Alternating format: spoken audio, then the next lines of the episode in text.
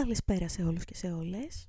Ακούτε εμένα, την Ισαβέλα, στη Ιαπωνέζικη ομελέτα και σήμερα για άλλη μια φορά ηχογραφώ στο Audacity, οπότε τι σημαίνει αυτό ότι δεν σταματάει η ηχογράφηση στα 30 λεπτά, άρα ενδέχεται το επεισόδιο να είναι και μεγάλο.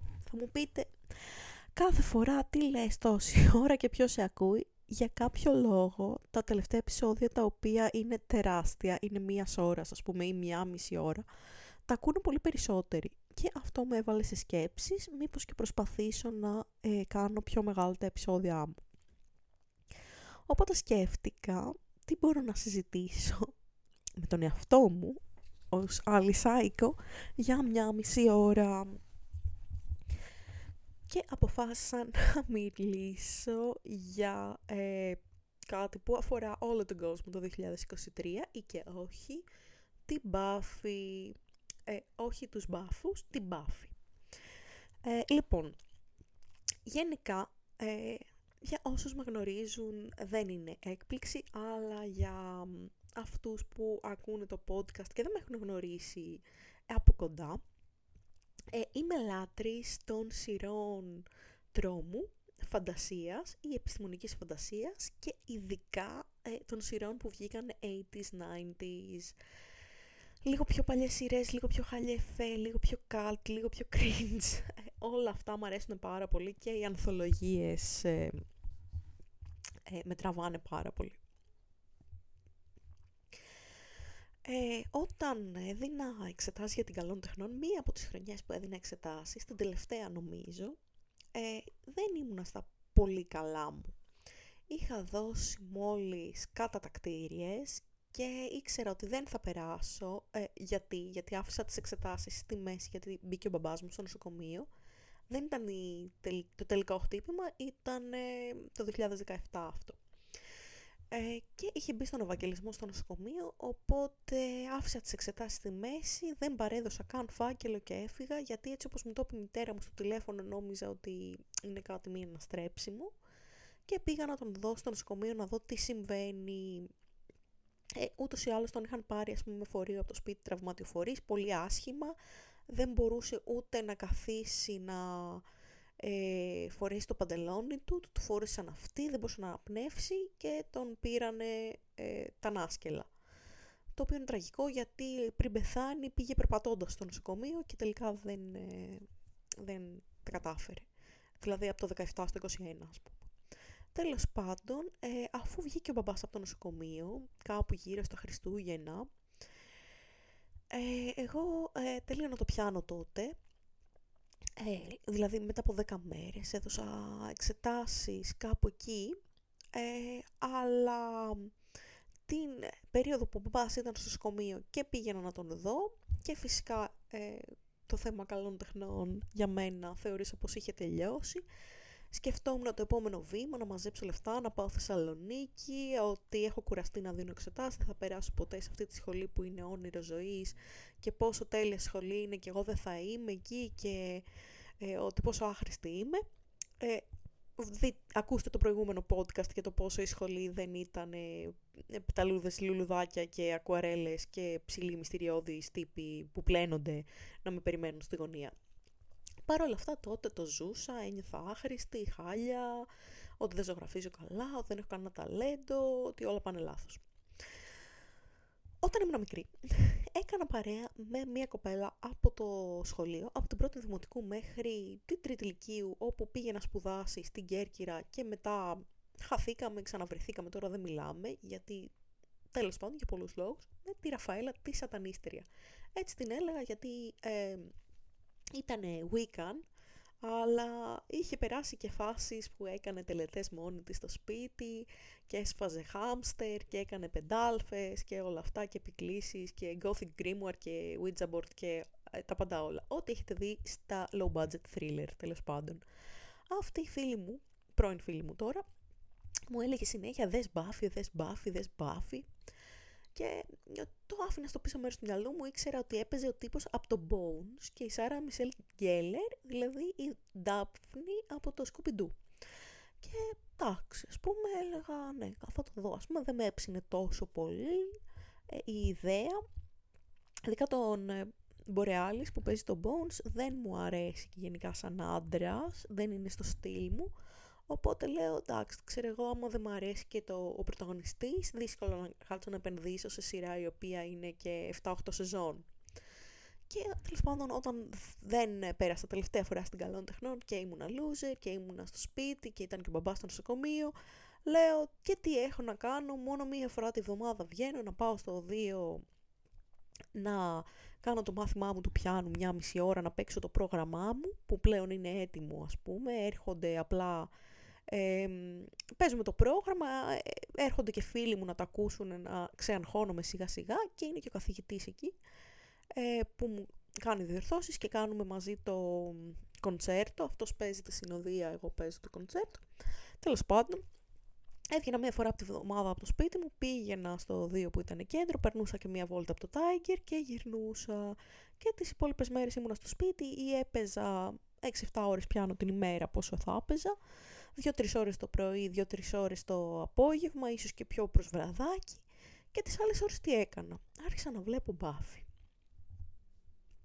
Και ε, παράλληλα ήταν μια σειρά που την τελείωσα, δηλαδή άρχισα να βλέπω μπάφι, έδωσα πτυχίο πιάνου, άρχισα να γράφω το, την ανατομία ενός καλλιτέχνη, το πρώτο μου βιβλίο, το τελείωσα, τελείωσα την μπάφι, αυτό.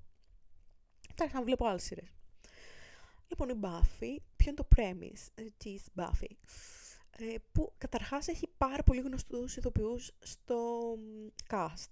Παίζει ε, η κοπέλα που έπαιζε στο American Pie και στο ε, How Met Your Mother, ε, πάρα πολύ χαρακτηριστική φάτσα, τη Willow, παίζει ο κακός ε, από το Merlin, παίζουν διάφοροι οι οποίοι τέλη 90s, αρχές 2000 ήταν πολύ γνωστοί και είναι ακόμα.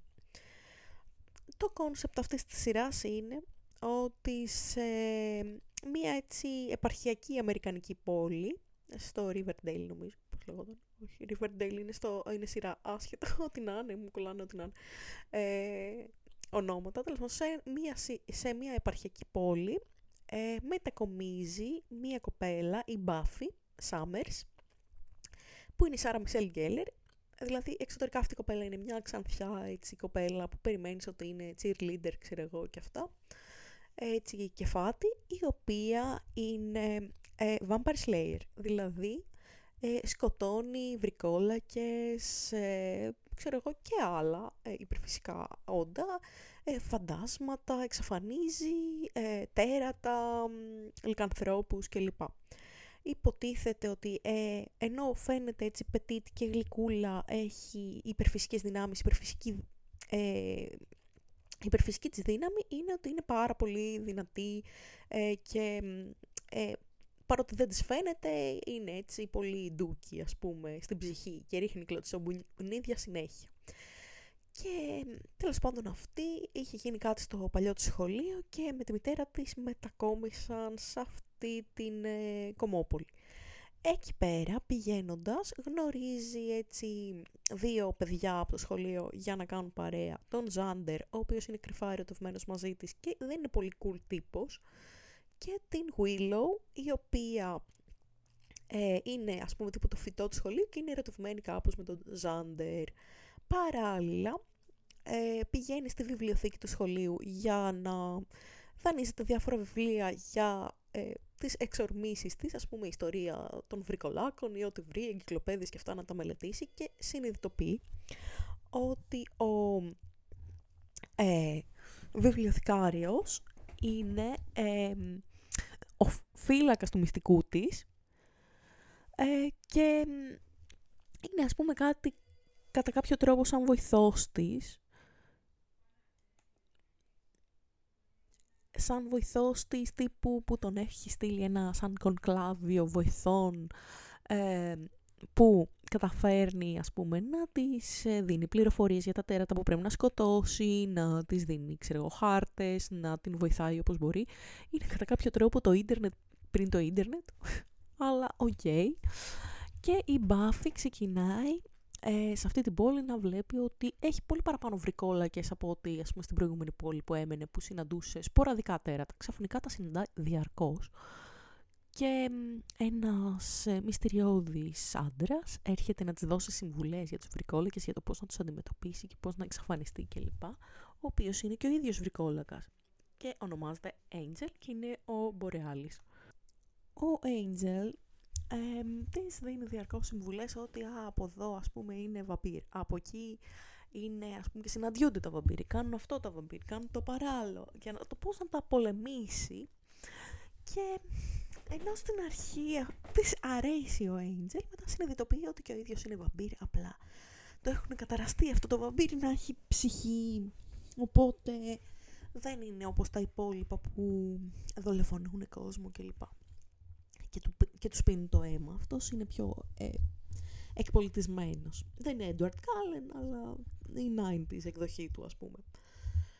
Και σε κάποια φάση, ε, κάθε εβδομάδα η Buffy έχει περιπέτειες τέλος πάντων με τα βαμπύρια.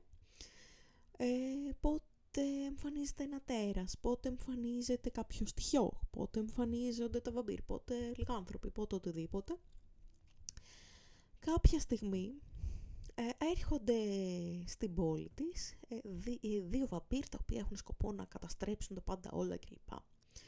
Ένα εκ των δύο βαμπίρ που έρχεται είναι ζευγάρι αυτοί οι δύο και είναι ο Spike. Ο Spike είναι ο αγαπημένος μου χαρακτήρας. Είναι ο Μάρστερς. φανταστείτε τον σαν πανικιό του 70 με άσπρο μαλλί πλατινέ ε, στυλ τύπου καπνίζω τσιγάρα, αγγλική προφορά, ε, δερμάτινα και ξέρω εγώ bad boy. Και τι γίνεται. Ε, τέλος πάντων είναι και comic relief χαρακτήρα στο πάει και για κάποιο λόγο. Ε, η Buff συνεχίζει τις περιπέτειες που, που, και που μπλέκει σε προβλήματα στο σχολείο, η μητέρα της την έχει τιμωρία, τον Ατάλο κάποια στιγμή η Buffy σιγά σιγά ερωτεύεται τον Angel, το πρώτο βαμπύρ. Και κάποια στιγμή κάνουν το σεξ. Και είναι η πρώτη της φορά. Όμως ο Angel κάποια κατάρα παίζει και χάνει την ψυχή του. Οπότε μετά την πρώτη της φορά την παρατάει και της λέει πόσο λίγη είναι και ότι του πέρασε και τέτοια. Που είναι πάρα πολύ ε, ρεαλιστική απεικόνηση της πρώτης φοράς αυτό. Έχει συμβεί σε πάρα πολλές κοπέλες και είναι πάρα πολύ δυσάρεστο. Και γενικά δεν είναι μόνο μετά την πρώτη φορά, είναι αυτή η απομάγευση που παθαίνουν οι άντρες ε, μετά το σεξ, που ξέρω εγώ εκεί που ξαφνικά προσπαθούν τόσο πολύ και σου δείχνουν πόσο ερωτευμένοι είναι μαζί σου, σιγά σιγά τα παίρνουν πίσω όλα αυτά. Περισσότερο είναι και ενάρκηση βέβαια που το κάνουν αυτό. Και σε αφήνουν έτσι τα κρύα του λουτρού να κλαις. Το λέω έτσι και φάτα, αλλά παρότι είχα δει αυτή τη σειρά σε μια φάση που δεν ήμουνα σε κάποια σχέση ε, ακόμα. Νομίζω ότι ο τρόπος που κατάρρευσε η Buffy συναισθηματικά και πώς ε, του έδωσε κάτι πολύ προσωπικό της, το να είναι ο πρώτος της και αυτός της συμπεριφέρθηκε με αυτόν τον τρόπο και πώς ε, μετά από αυτό σκλήρινε και την περίοδο πένθους που πέρασε και πώς δεν ήθελε να ασχολείται με αγόρια για αρκετό καιρό ε, νομίζω ότι ταυτίστηκα πάρα πολύ ε, ετεροχρονισμένα τώρα μετά από αυτό που έγινε με τον Άγγελο ας πούμε. Και ε, συνεχίζει η Buffy, αντιμετωπίζει όλο και πιο πολλά τέρατα. Παράλληλα, σε κάθε σεζόν έχουμε έναν βασικό κακό κατά κάποιο τρόπο, όπως στις παλιές σειρές, ότι αντιμετωπίζει τα προβλήματα της εβδομάδας που λύνονται σχεδόν πάντα, αλλά υπάρχει και ένας κακός που θα τον αντιμετωπίσει στο τέλος, ας πούμε, και θα είναι πολύ ισχυρός και θα χρειαστεί τη βοήθεια των φίλων της. Υπάρχει μια κοπέλα στο σχολείο, η Κορντήλια, η οποία είναι τύπου ο ψιλοκακός χαρακτήρας, λίγο η beach τύπησα, η cheerleader, η οποία σιγά σιγά και αυτή καταλαβαίνει στο πώς λειτουργεί και ε, γίνεται μέρος της ομάδας με ένα δικό της τρόπο. Ε, μετά σιγά σιγά δείχνει πώς μεγαλώνει η Buffy, φεύγει από το σχολείο, πάει να σπουδάσει, δεν είναι οι σπουδές έτσι όπως τις περιμένει, παθαίνει έτσι μια ματέωση, παρατάει τις σπουδές της, δείχνει πώς πεθαίνει η μαμά της, πάρα πολύ ρεαλιστική απεικόνηση του θανάτου και αυτή. Δείχνει την αδερφή της Μπάφη, δείχνει μια άλλη που είναι εκλεκτή και είναι Slayer, τη Ντούσκου, που η Ντούσκου επίσης και αν είναι από τις αγαπημένες μου ηθοποιούς. Και σιγά σιγά ε, μετά αφού ο Angel τέλος πάντων έχει χάσει την ψυχή του, φεύγει σιγά σιγά από τη σειρά και κάποια στιγμή νομίζω ότι ξαναβρίσκει την ψυχή του, αλλά δεν έχει σημασία γιατί η Buffy πλέον ε, τον έχει ξεπεράσει και ας είναι πούμε, τύπου ο πρώτος της έρωτας και το αποθυμένο της και γνωρίζει καλύτερα έναν άλλον ε, τύπο στη σειρά, ο οποίος έχει εμφανιστεί από τη δεύτερη σεζόν, από τα πρώτα επεισόδια, το Spike που ανέφερα, ο Spike ε, καθ' όλη τη διάρκεια των σεζόν της Buffy, πότε είναι ο κακός τύπος που ε, ας πούμε προσπαθεί να φάει ανθρώπους και αυτά, αλλά πολύ σύντομα είναι ο τύπος που ξαφνικά έχει ένα τσιπάκι στο μυαλό του και δεν μπορεί να σκοτώσει ανθρώπους και του δίνει στα νεύρα αυτό και θέλει να είναι κακός αλλά δεν μπορεί και καταλήγει να μπλέξει περιπέτειες με τη βασική ομάδα ας πούμε των χαρακτήρων της σειράς και να είναι ας πούμε ο συγκάτοικος του Ζάντερ κάποια στιγμή, να είναι ε, το αγόρι της Μπάφη, να είναι πολλά πράγματα. Γενικά, σαν χαρακτήρας, ε, πραγματικά είναι αυτός που έχει τη μεγαλύτερη πρόοδο. Εμένα μου θυμίζει το Χριστόφορο από την ανατομία, ενώ ας πούμε δεν είχε κάνει αυτή τη μετάβαση στη σειρά όταν είχα γράψει το βιβλίο μου. Μετά ξεκίνησα κι εγώ ένα χαρακτήρα ο οποίος ήταν στην αρχή και δεν ταυτίζεσαι και σιγά σιγά γίνεται όλο και καλύτερος μέχρι που γίνεται ο αγαπημένος σου χαρακτήρας και κατά κάποιο τρόπο ήταν σαν να προέβλεψα με το μυαλό μου πώς θα γίνει ο χαρακτήρας του Spike ο οποίος ε, επίσης είναι ο αγαπημένος μου χαρακτήρας, έχει ε, χιούμορ, είναι καλόκαρδος, είναι ακριβώς το τέρι που θα ήθελα για την Buffy. Τέλος πάντων, ε, στη σειρά δεν θέλω να αποκαλύψω τι γίνεται στο τέλος, είναι γενικά σχετικά παιδική σειρά, ε, θα μπορούσαν να τη δουν δηλαδή και άτομα 12-13 ετών, όμως για μένα είναι πάρα πολύ comfort σειρά. Ε, γιατί ε, έχει αυτό τον δρόμο ο οποίος δεν πάει σε γκροτέσκ επίπεδα να μην μπορείς να κοιμηθείς το βράδυ, να αηδιάσεις, να σιχαθείς, να πεις τι σκατά είδα. Είναι αυτό που είναι έτσι και κωμικό και είναι έτσι cozy και μπορείς να του βλέπεις αυτή τη σειρά και ξανά και ξανά και να νιώθεις άνετα και να λες ότι όσο είμαι σε αυτό το σύμπαν τίποτα δεν θα πάει κακά. Και έχει και πολλά επεισόδια που είναι πάρα πολλά υποσχόμενα. Δηλαδή έχει ένα επεισόδιο musical με πάρα πολύ ωραία τραγούδια, έχει ένα επεισόδιο με εφιάλτες, ε, γενικά είναι μια σειρά που δεν ξέρω αν φταίει το συγγραφικό μέρος ας πούμε των ε, δραστηριοτήτων μου, αλλά σε εμπνέει πάρα πολύ για να γράψεις ιστορίες, κάτε με, και οι χαρακτήρες αυτής της σειράς στο τέλος ε, είναι λες και είναι γνωστοί σου και φίλοι σου. Κάτι το οποίο νιώθω μόνο για το Harry Potter, ας πούμε εκτός από αυτή τη σειρά και για τους χαρακτήρες του 10th Kingdom. Γενικά το 10th Kingdom είναι μια σειρά που θα ήθελα κάποια στιγμή να αναφέρω το πόσο μου αρέσει. Ε, παράλληλα με την Buffy αφού τελείωσε η σειρά κυκλοφόρησε μια σειρά από κόμιξ που κυκλοφορεί ακόμα νομίζω αλλά δεν είμαι και σίγουρη ε, και είχε και μια side σειρά έτσι στο σύμπαν της Buffy που ήταν το Angel όπου ο πρωταγωνιστής ήταν ο Angel και ε, μετά μπήκε και ο Spike στο, στο cast και η Cordelia, η κακιά της Buffy δηλαδή, η οποία έκατσε μέχρι κάποια σεζόν. Είναι μια σειρά που δεν την έχω δει μόνο αποσπασματικά, αλλά είναι για το πόσο Angel έκανε ένα γραφείο παραφυσικών ερευνών στη Νέα Υόρκη νομίζω. Και γενικά ε, είναι στις ε, σειρές που και τα δύο τα έχει το Disney Plus και σκέφτομαι κάποια στιγμή να τα ξαναδώ ώστε να, να ξαναδώ την Buffy για να έχω αυτό το cozy feeling που έλεγα που συχνά να βλέπω επεισόδια γενικά, ειδικά από τις πρώτες σεζόν και το Angel για να ε, για να είμαι ψυχολογικά καλά όταν βλέπω αυτή τη σειρά. Γιατί ξέρω ότι αυτές τις σειρές όταν τις δω θα είμαι ok μέσα μου δεν ε, θα μου γαμίσουν την ψυχολογία και δεν θα είμαι χάλια. Ε, ξέρω ότι ακόμα και αν είμαι χάλια θα με κάνουν να νιώσω καλύτερα, οπότε γι' αυτό και δεν είχα δει το Angel μέχρι στιγμής είναι ότι το φυλάω για πολύ δύσκολες μέρες. Γιατί και την Buffy την είδα σε πολύ δύσκολες μέρες. Κατά κάποιο τρόπο δεν ήθελα να σηκωθώ από το κρεβάτι όταν έβλεπα την Buffy. Ε, δεν ήμουνα σε καλή ψυχολογική κατάσταση. Νόμιζα ότι τότε είχα πιάσει πάτο γιατί να υπενθυμίσω ότι είχα δώσει 5-6 φορές ήδη για την καλών τεχνών, ότι εντάξει είχα περάσει στη Θεσσαλονίκη φυσικά, αλλά ένιωθα ότι δεν μπορώ άλλο να το κάνω αυτό, ότι δεν είναι βιώσιμο, ότι ενώ θα είχα πει στους γονείς μου και σε όλους ότι θα δίνω για την καλών τεχνών μέχρι να πεθάνω, μέχρι να μπω στην καλών τεχνών Αθήνας, τόσο το πίστευα, είτε έκανα φροντιστήριο είτε όχι. Ε, Παρ' όλα αυτά, ε, ένιωθα ότι είναι πολύ μακρινό, ότι δεν ζωγραφίζω αρκετά καλά, ότι δεν είμαι ταλαντούχα, ότι δεν, δεν, δεν. Και αυτή η σειρά με κράτησε ώστε σιγά σιγά να ανέβει η ψυχολογία μου, να πάρω δυνάμεις βλέποντας αυτή τη σειρά και να αρχίσω πάλι να βγαίνω από το σπίτι, να προετοιμάζομαι για τη σχολή, να πάω ε, έξω με τους φίλους μου, πολλά πολλά, πολλά πράγματα. Ήταν ας πούμε το boost για να μην είμαι σκατά ψυχολογικά.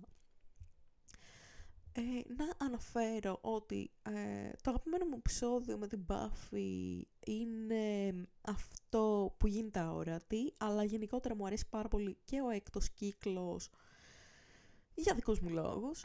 Και φυσικά ο αγαπημένος μου είναι ο πρώτος που είναι πάρα πολύ low budget γιατί ήταν τύπου μια καλοκαιρινή σειρά και δεν είχε πάρει ακόμα ας πούμε, το πράσινο φως για να έχουν πολύ καλά ειδικά εφέ και ξέρω εγώ ε, πολλούς guest κλπ. Ε, μου αρέσει και πάρα πολύ το επεισόδιο το musical όπως είπα, έχει πάρα πολύ ωραία τραγούδια. Ε, η σεζόν, η τρίτη που είναι με τον Λικάνθρωπο, που πάλι παίζει ένας πολύ γνωστός ηθοποιός στο 90's που δεν θυμάμαι το όνομά του.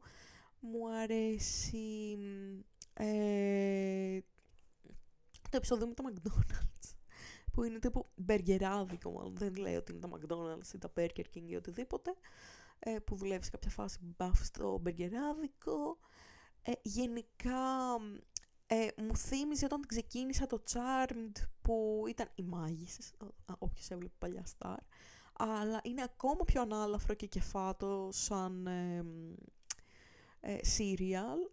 Όχι όλες τις στιγμές, γιατί έχει και κάποια πολύ βαριά επεισόδια. Γενικά ένα λάστικο κομμωδία με το, με το δράμα, πάρα πολύ αρμονικά. Παρ' όλα αυτά είναι μία σειρά που ειδικά σε κοπέλες θα πρότεινα για κάποιο λόγο και όσο πιο μικρός είσαι όταν τη δεις τόσο το καλύτερο.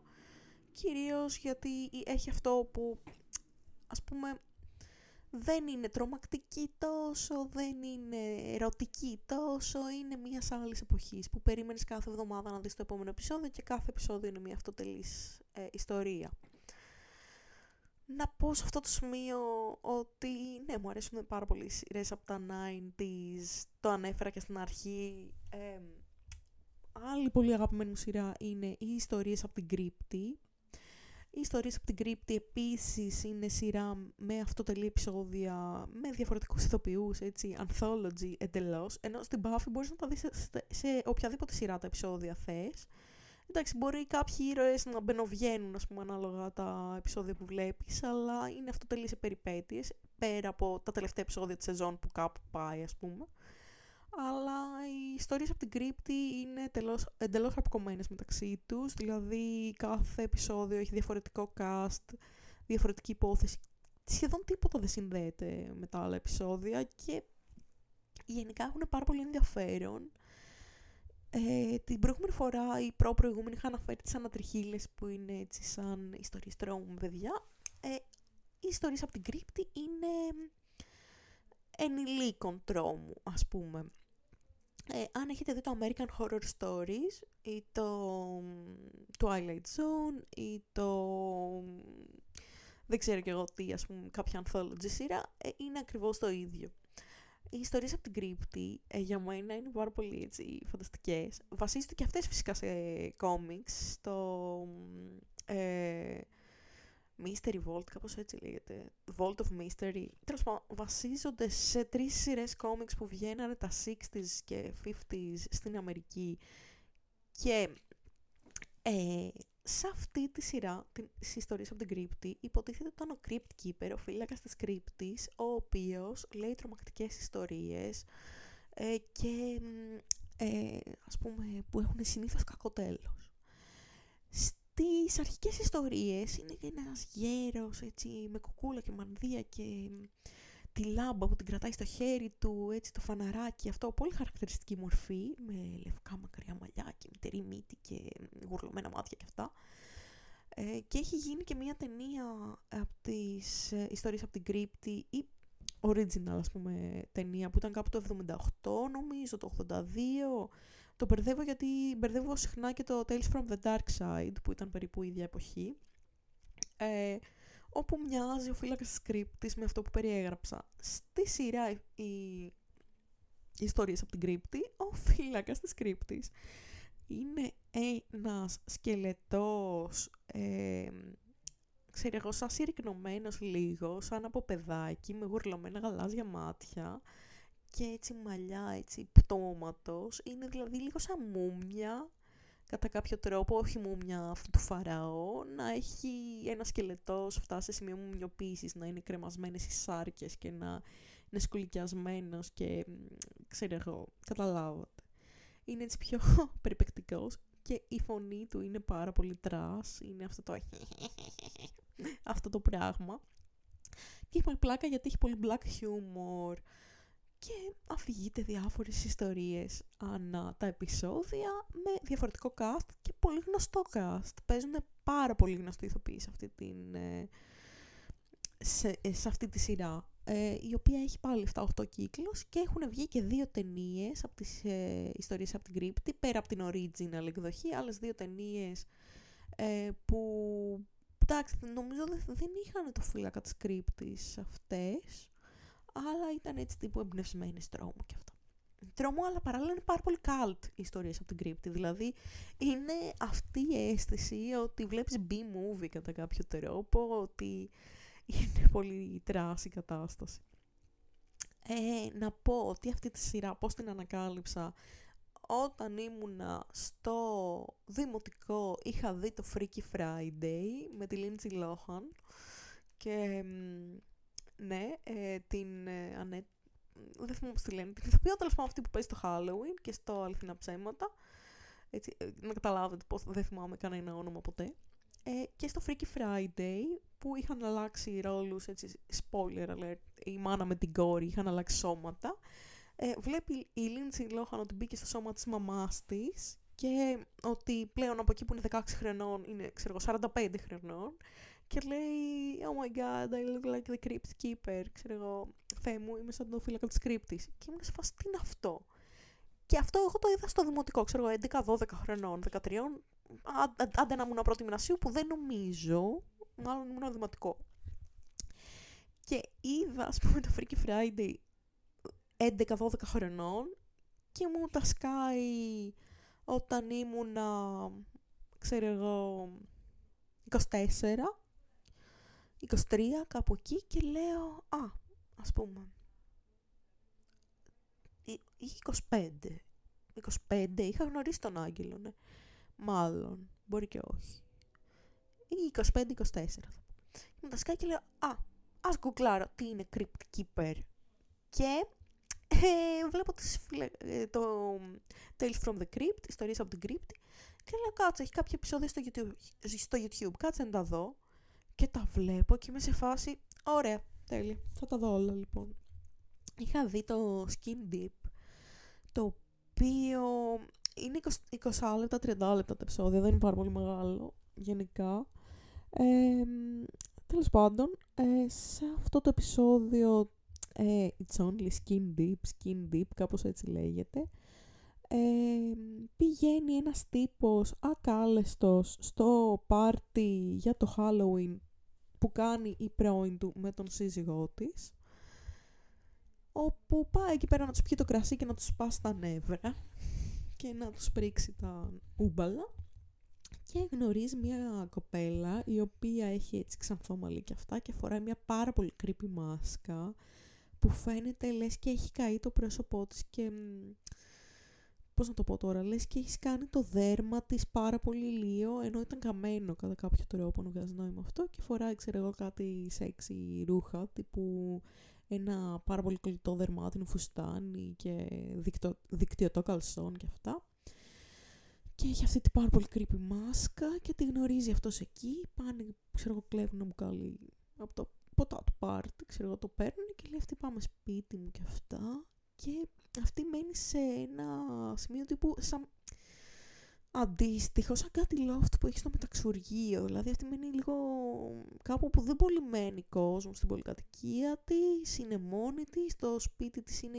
Δηλαδή φαίνεται ότι είναι ψηλό loft, ότι είναι λίγο ε, η πολυκατοικία παλιά, ότι είναι ψηλοβιομηχανική περιοχή, ότι δεν είναι και πολύ να μένουν γυναίκες εκεί μόνες τους. Και το λέει κιόλας ο πρωταγωνιστής ότι ε, μήπως δεν είναι πολύ ασφαλές για μια γυναίκα να μένει εδώ πέρα, ας πούμε. Και λέει αυτή, όχι, όχι, θέλω την ησυχία μου για να κάνω τέχνη, γιατί προφανώς όλες οι psycho είναι καλοτεχνίτισες, ναι.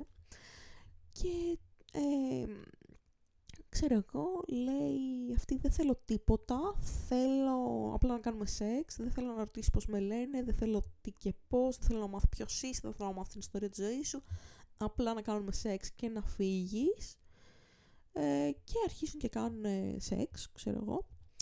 Ε, και αυτός βγάζει όλα τα ψυχολογικά. Του, λέει ότι, ξέρω εγώ, θέλω να έχω τον έλεγχο, δεν... Ε, ε, ξέρω εγώ, βγάζω επιθετικότητα γιατί νιώθω ότι κανείς δεν με αγαπάει για αυτό που είμαι, νιώθω κι εγώ λίγος. Και αρχίζει και τις ανοίγεται και ενώ περνάνε, ας πούμε, τη βραδιά, ξέρω εγώ, που, πότε κάνουν σεξ, πότε συζητάνε κλπ, όπως γίνεται συνήθως, ε, ξέρω, βάζει τα κλάματα. Αυτό ανοίγεται πάρα πολύ και νιώθει ότι δένεται με αυτή τη γυναίκα για πρώτη φορά στη ζωή του και έρχεται το πρωί, αυτός έχει και παρεστήσει, έχει πιει, ξέρω, έχει πάρει ναρκωτικά, έχει κάνει, βλέπει στον ύπνο του διάφορα κουλά και τη βλέπει αυτή γενικά είναι γλύπτρια, κάνει, ξέρω εγώ, μεταλλό ε, ξέρω εγώ, εγκαταστάσει από μέταλλο, τέλος πάντων, κάνει τα δικά της. Και όταν έρχεται το πρωί, λέει: Φύγε, ας πούμε, δεν θέλω να κάτσεις εδώ. Και λέει αυτός: Όχι, θέλω να μείνω, ξέρω εγώ, και σε θέλω και αυτά, και σε παρακαλώ. Λέει αυτή: Δεν θέλω, λέει, άνθρωπε μου, φύγε. Και εντωμεταξύ στην αρχή, όταν ε, περνάμε το βράδυ μαζί, λέει: Αυτή δεν θέλω καν να βγάλουμε τις μάσκες μας. Δεν θέλω να δω ποιος είσαι, δεν με ενδιαφέρεις, θέλω απλά να κάνουμε σεξ. Ε, και αυτός αρχίζει και ψαχολεύει τα πράγματά της αντί να φύγει και βρίσκει κάτι μάσκες με αντρικές φάτσες πάνω που έχουν κατσαρίδες και αυτά. Και φαντάζεται ότι προφανώς αυτή είναι psycho καλλιτέχνης και κάνει ό,τι να είναι, του λέει και αυτή ότι είναι η τέχνη μου αυτές οι μάσκες. Και πάει και βγάζει τη μάσκα του και λέει θέλει, με λένε ξέρω εγώ έτσι και έτσι είμαι τραπεζικός υπάλληλος, θέλω να είμαστε μαζί, σε παρακαλώ πες μου για σένα, θέλω να μείνω εδώ και αυτά και λέει αυτή δεν θέλω, άφησέ με, φύγει και αυτός πάει με το ζόρι να την αρπάξει, να της βγάλει τη μάσκα και καθώς πάει να της αρπάξει τη μάσκα και να της τη βγάλει, της δέρνει το πρόσωπο και συνειδητοποιεί ότι δεν είναι μάσκα αυτό που φοράει και ε, τέλος πάντων σοκάρεται που αυτή είναι ένα τέρας, αυτή βρίσκει την ευκαιρία, τον κοπανάει και τέλος πάντων του βγάζει το σκάλπ, τον καθαρίζει και η ιστορία τελειώνει ότι ας πούμε μην ψαχουλεύεις εκεί που δεν πρέπει και όταν σου λένε όχι, είναι όχι, ας πούμε. Ε, οτιδήποτε παραπάνω προσπαθείς να κάνεις και να παραβιάσεις την ελευθερία του άλλου, θα τιμωρηθείς. Και κάπως έτσι το εξέλαβα εγώ, ας πούμε. Μπορεί και να μην είχε τόσο βαθύ νόημα. Και μετά πάλι ο φίλος της κρύπτης λέει τα δικά του, δείχνει τη μασκούλα του τύπου και τελειώνει εκεί το επεισόδιο αυτό ήταν το πρώτο επεισόδιο που είδα και με είχε εντυπωσιάσει γιατί ήταν πάρα πολύ έξυπνο ας πούμε και μου άρεσε πάρα πολύ. Ε, παράλληλα, τέλος πάντων, σε αυτή, σε αυτή την σειρά έχει πάρα πολλά ωραία επεισόδια και πάρα πολλά που είναι ψιλομέχ, όπως όλες τις σειρές. Ας πούμε, κάποια είναι λίγο πιο γκροτέσκα από άλλα. Ε, παράλληλα, η τελευταία σεζόν από τις ιστορίες από, τις, από την κρύπτη είναι στην Αγγλία ε, με Άγγλους ηθοποιούς, διότι ε, νομίζω είχε φύγει από το κανάλι το Αμερικάνικο που ήταν και το budget ήταν από τους Άγγλους, οπότε παίξαν Άγγλοι Και υπάρχει και μία-δύο σεζόν που είναι κινούμενα σχέδια που δεν το είδα αυτό, το είχα κατεβάσει, αλλά δεν με τράβηξε, δεν είχε πάρα πολύ καλό σχέδιο. Κάποια στιγμή μπορεί να το ψάξω και να το, ξα... να το δω. Γιατί είχα δει ένα-δύο επεισόδια και ήταν πάρα πολύ παιδικό, αλλά πρέπει να ήταν decent για παιδάκια. Δηλαδή πρέπει να βγάζει ένα vibe σκουπιντού, φαντάζομαι. Και τέλος πάντων, ε, και αυτή η σειρά για μένα μου βγάζει ένα πολύ cozy αίσθημα. Πάνε πέρα, πέσαν λάπτοπ, πέσαν πράγματα. Τέλος πάντων τώρα. Είναι καλλιδοσκόπιο έπεσε τελικά. Ε, μου βγάζει ένα πάρα πολύ κόζι αίσθημα γιατί την έβλεπα καλοκαίρι σπίτι της γιαγιάς με το χάρη τον αδερφό μου σε μια άλλη ζωή οριακά. Ναι, σίγουρα δεν τον ήξερα τον Άγγελο τότε. Αλλιώς θα ήμουν σίγουρα θλιμμένη και κλαμμένη. Βλέποντας αυτή τη σειρά. Και θυμάμαι ότι την έβλεπα και ήμουν χαρούμενη, άρα τον Άγγελο δεν τον ήξερα. Και παράλληλα, μάλλον ήταν ε, ένα-δύο καλοκαίρια πριν τον γνωρίσω, ξέρω, φαντάζομαι. Μπορεί να μην είχα καν πτυχίο πιάνο τότε. Μπορεί να μην είχα μπει καν στην καλών τεχνών Θεσσαλονίκης. Δεν ξέρω. Ε, σίγουρα όχι στις Αθήνας, γιατί είναι άγγελος και καλών τεχνών πάνε σετ. Ε, και τέλος πάντων, ε, αυτή η σειρά είναι πάρα πολύ τρας και την ξανάδαμε και μέσα στην πρώτη καραντίνα με το Χάρη, γιατί είχαμε δει κάποια επεισόδια τότε, εγώ την είδα από την αρχή και στην πρώτη καραντίνα είπαμε ας το ξαναδούμε από την αρχή και ναι, μου ξανάδωσε αυτό το cozy feeling, γιατί είναι trash, είναι δηλαδή δείχνει τρόμο και σπλατεριές και γελάς, γιατί είναι ακραία ό,τι να είναι αυτά τα πράγματα που δείχνει, ας πούμε. Ε, και γενικά έχει πολύ ενδιαφέρουσες ιδέες, απλά στο τέλος το παρατραβάει μερικές φορές. Ε, πάντα τα σχόλια του φύλακα της κρύπτης με κάνουν και γελάω και έτσι ο πύργος του που έχει τα creepy πράγματα. Ε, είχα δει κάποια στιγμή ότι στο παρελθόν το είχε το Star όταν ήμουν μικρή. Όπως και το Παρασκευή και 13. Ε, όχι το thriller, τη σειρά Παρασκευή και 13 που πάλι πιστεύω ότι μόνο εγώ και ο Χάρης την έχουμε δει σε όλη την Ελλάδα αυτή τη στιγμή. Ε, η οποία λεγόταν το μυστήριο της Παρασκευής στα ελληνικά, ας πούμε, η μετάφραση του Friday the 13th ήταν το μυστήριο της Παρασκευής ε, και γενικά και αυτή τη σειρά την είχαμε δει μες στην καραντίνα. Ε, το μυστήριο της Παρασκευής να αναφέρω ότι ήταν ακριβώς ίδιο στυλ, ήταν ανθολογία αλλά είχε τους ίδιους πρωταγωνιστές. Ε, το πρέμις αυτής της σειράς ήταν ότι πέθανε ένας μακρινός θείος τύπου και κάτι ανήψια του, μακρινά ξαδέρφια μεταξύ τους που δεν είχαν συναντηθεί ποτέ, κληρονόμησαν ένα παλαιοπολείο που είχε ο θείος τους. Και τι είπαν, θα πουλήσουμε όλα τα αντικείμενα που έχει το παλαιοπολείο, θα κάνουμε ένα μπαζάρ και ό,τι χρήματα έχουμε θα τα μοιράσουμε δια-δύο και θα συνεχίσουμε τις ζωές μας με τα κέρδη, ας πούμε. Και ναι, άρχισαν να πουλάνε πράγματα και πουλώντας τα ήρθε ένας ε, dealer του θείου τους ο οποίος τους είπε τι κάνετε αυτά είναι μαγεμένα πράγματα και καταραμένα και λένε άσε μας άνθρωπέ μου και όντως στην πορεία συνειδητοποιούν ότι αυτά είναι καταραμένα αντικείμενα και ότι ο θείος τους είχε κάνει μια συμφωνία τύπου με το διάβολο για να δίνει κατά περιπτώσεις αυτά τα καταραμένα αντικείμενα και να ας πούμε αυτή η συμφωνία του έδινε πίσω χρήματα και όποιος είχε το καταραμένο αντικείμενο πέθανε ή τον έδωσε και κάποια συμφορά ας πούμε. Και ε, βάζουν ως σκοπό τους αυτά τα δύο μακρινά ξαδέρφια να μαζέψουν όλα τα αντικείμενα τα οποία ο θείος πούλησε. Οπότε τα ψάχνουν και σε κάθε επεισόδιο βρίσκουν ένα άλλο καταραμένο αντικείμενο το οποίο μπορεί να έχει κάνει το οτιδήποτε ας πούμε. Ε, στα πρώτα επεισόδια, αν δεν είναι στο πρώτο, στο δεύτερο, στο τρίτο κάπου εκεί, βρίσκουν μία πένα που την έχουν πάρει σε ένα μοναστήρι και ουσιαστικά αυτό που γράφει η πένα, μπορείς να γράψεις με αυτή την πένα το πώς θα πεθάνει κάποιος, σαν το Death Note και έχει βγει πολλά χρόνια πριν το Death Note, η σειρά είναι του 82 νομίζω ή του 90, δεν θυμάμαι και ουσιαστικά γράφεις κάτι και αυτό που γράφεις είναι υποχρεωτικό να γίνει από τον άνθρωπο που γράφεις, δηλαδή αν δεν γίνει αυτό και κατά κάποιο τρόπο να το σταματήσει κάποιος από το να το κάνεις, εσύ πεθαίνεις. Και συνήθως αυτός που είχε πάρει την πένα έγραφε πώς θα πεθάνουν κάποιοι άνθρωποι. Δηλαδή τύπου ε, η Ισαβέλα θα πάει και θα πέσει ξέρω, από τον μπαλκόνι. Και αν κάποιος πήγαινε και με τραβούσε και δεν έπεφτε από τον μπαλκόνι, θα πέθανε αυτός που το έγραφε. Αν ε, έπεφτε από τον μπαλκόνι, κομπλέ, ξέρω εγώ. Και τέλος πάντων μου φάνηκε πάρα πολύ ωραία αυτή η σειρά. Πολύ κακό τέλος, γιατί απλά την κάναν cancel, ας πούμε, κάποια στιγμή. Οπότε νομίζω ότι η, η παραφιλολογία γύρω από αυτό το τέλος είναι ότι, ξέρω εγώ, δεν ενημέρωσαν καν το cast ότι γύρισαν ένα επεισόδιο και στο τέλος τους λένε αυτό ήταν το τελευταίο επεισόδιο. Γεια σας. Και είναι τρεις σεζόν, έχει και μια ταινία, ας πούμε, σαν τηλεταινία ενδιάμεσα. Είναι σειρά που παίζει να την έχω πετύχει στο Μακεδονία TV και να μην ξέρω ποια είναι. Και αυτοί λένε ότι την έπαιζε παλιά το Star, δεν την είχα δει ποτέ.